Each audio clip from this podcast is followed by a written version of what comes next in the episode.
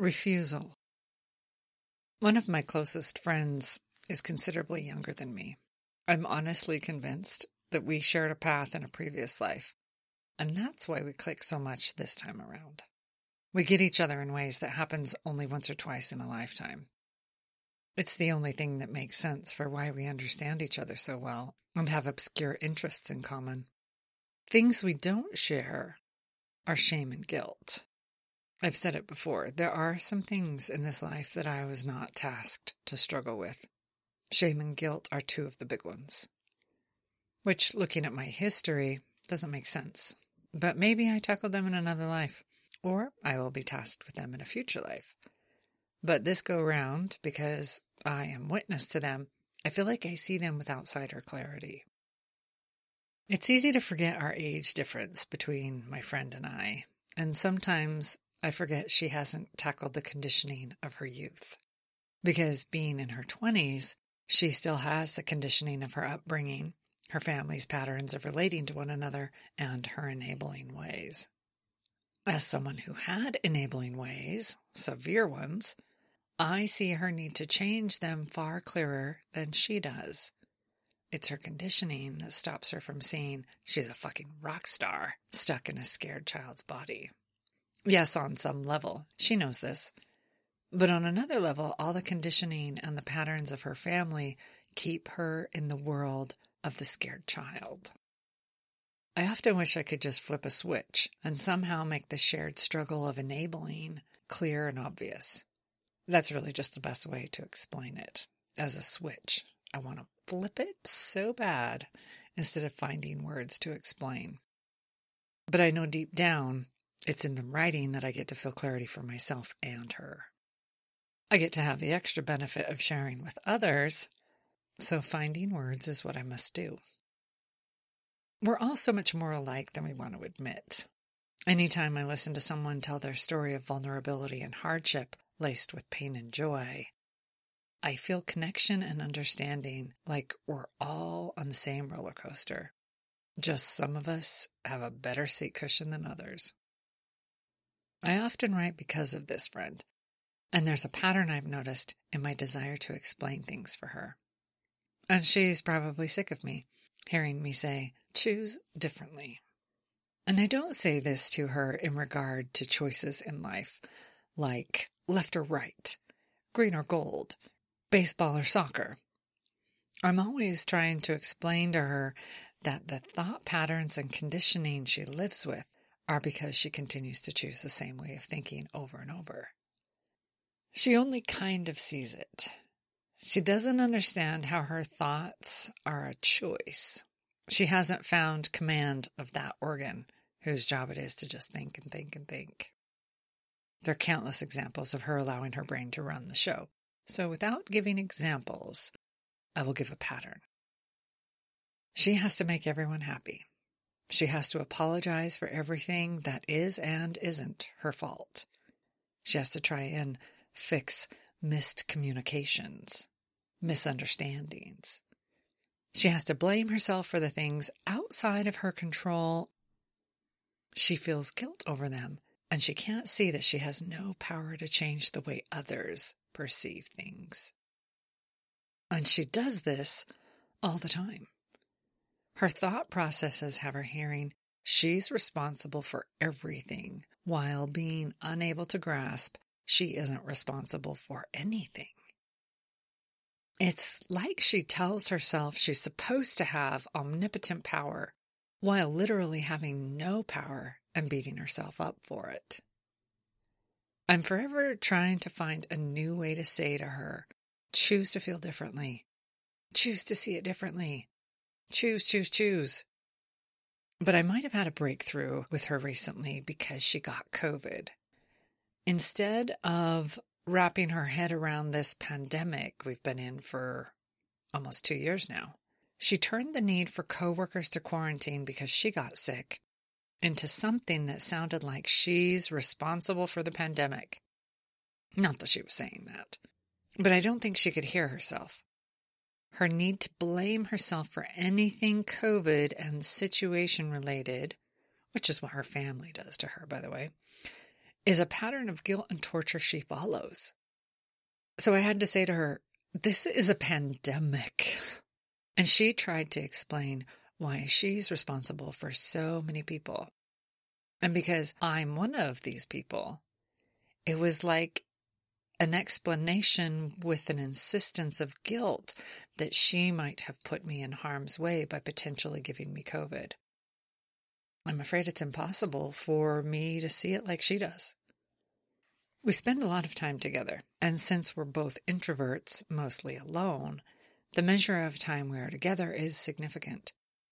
So it makes sense if she were going to give COVID to anyone, I'm right up there at the top of the list of people that she could have made sick by believing she just had a sore throat. We also work together, have done for five years. And so our lives are not just very intertwined. We love each other copious amounts. So, with her huge heart and her patterns of taking responsibility for everything, her stress over possibly making people sick, including me, was taking over her mind as she got sicker and sicker, stuck in bed feeling miserable. I know that stress is related to my having kept her updated on my close friends that had COVID and were miserable.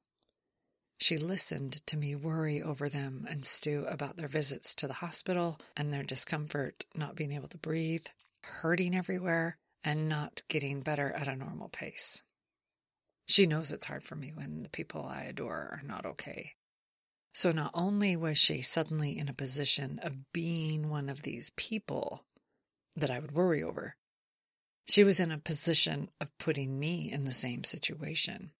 And sensible Natty trying to think of every way to explain to her that she didn't cause anything, that it's inevitable that most people will get COVID and the people they spend time with will also get it. I had to remind her that most people are talking like the vaccine is how we stop the spread of it. No, the vaccine is how we lessen the effects of it and not overwhelm our hospitals. The vaccine isn't a solution. It's a help. People want everything to be so black and white.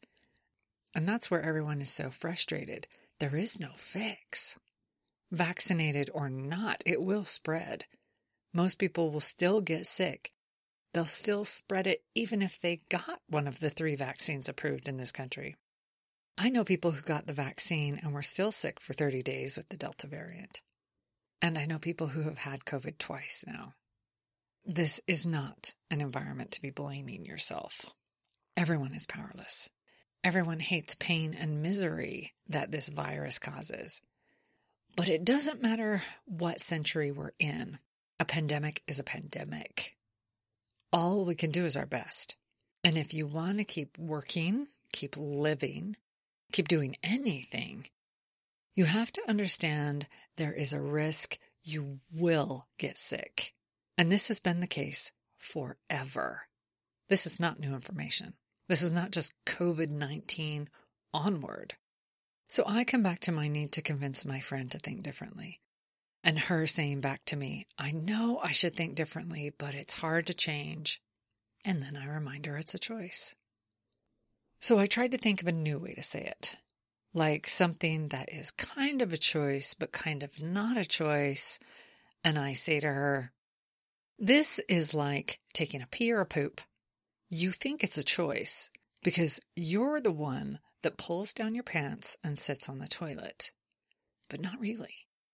Your body is still going to do its thing processing food and water whether or not you sit on the pot. I'm talking about a different kind of choice, one where you have to actually act and stop the body from doing its thing. It's a decision.